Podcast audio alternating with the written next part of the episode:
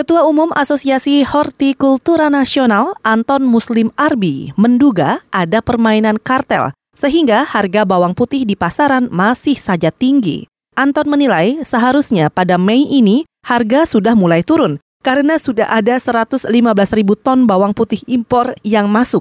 Tapi faktanya di sejumlah wilayah semisal Bandung, harga bawang putih masih menyentuh 100 ribu rupiah per kilogram. Padahal di pasar-pasar induk beberapa daerah, harga sudah kembali normal atau sekitar Rp29.000 per kilogram. Menurut saya, ini dugaan kuat bahwa ini mereka bermain untuk menekan Kementan dan menekan Kemendak untuk segera mengeluarkan tujuan impor. Karena apa? Kemarin kan sudah operasi pasar hari Minggu itu kan Menteri Pertanian sudah turun ke pasar, kemudian saya saya dengar sendiri, saya ditujukan sendiri harga pasar bawang putih di pasar induk 29 ribu itu, gitu loh.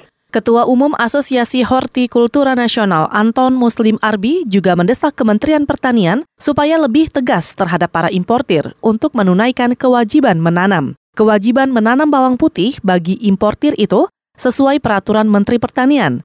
Hasil produksi penanaman bawang putihnya nanti minimal 5% dari jumlah rekomendasi impor yang disetujui.